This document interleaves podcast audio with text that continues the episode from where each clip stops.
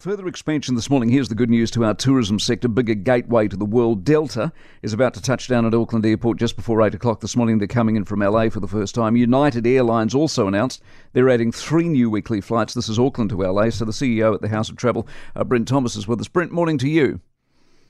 Yeah, good morning, Mike. That's a massive expansion of uh, capacity in terms of seats. Is there demand to meet all that? Oh, there is out of the States. You know, this is what uh, they want to do. They want to come and see New Zealand. And from a New Zealand Inc. point of view, it's really important that uh, this is successful because it is going to help balance our books for the government. Uh, and so bringing those tourists down and spending those US dollars is going to be good. Because that US dollar is so strong, especially against a currency like ours, they're, they're having the time of their lives, I'm assuming, for 50 cents. Well, they're certainly having the time of their lives. They're certainly travelling lots, and New Zealand has been at the top of the bucket list for a lot of Americans for a long time. The other side of the coin, of course, is that means with all that competition, we get great flights out of New Zealand up into the States, and we're seeing that competitive environment change because of all those different carriers coming to New Zealand. Are prices dropping? Most definitely. Um, you know, like we're seeing now New York return for just over twenty one hundred dollars. You know, that's a great value for such a long flight. Um, so, so New Zealanders are definitely seeing a better value than we were twelve months ago, and it's simply put down to competition. How do we explain them coming in being all bullish and Hawaiian pulling out the other day saying they got troubles?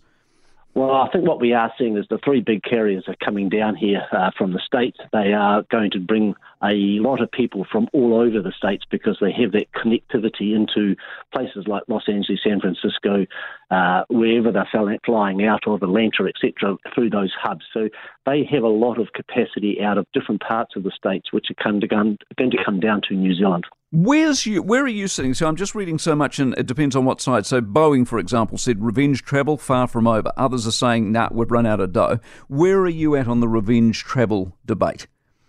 Well, our forward booking for 2024 is as strong as it was in 2019. So if you think from that perspective, we are back at 2019 levels and we see no abating of that demand.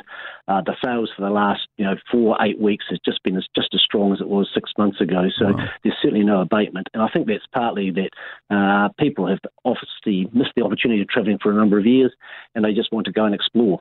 Good stuff, Brent. Nice to catch up. Appreciate it very much, Brent Thomas. So uh, the Delta Airlines, I think it comes in at five minutes away from eight to a rainy old Auckland. Hopefully they've got the queues sorted out in their new system of the um, the passing on through. Uh, all reports, by the way, on Auckland Airport I'm hearing now indicate that by and large it seems to be working. Fingers crossed. For more from the Mike Hosking Breakfast, listen live to News Talk ZB from 6 a.m. weekdays or follow the podcast on iHeartRadio.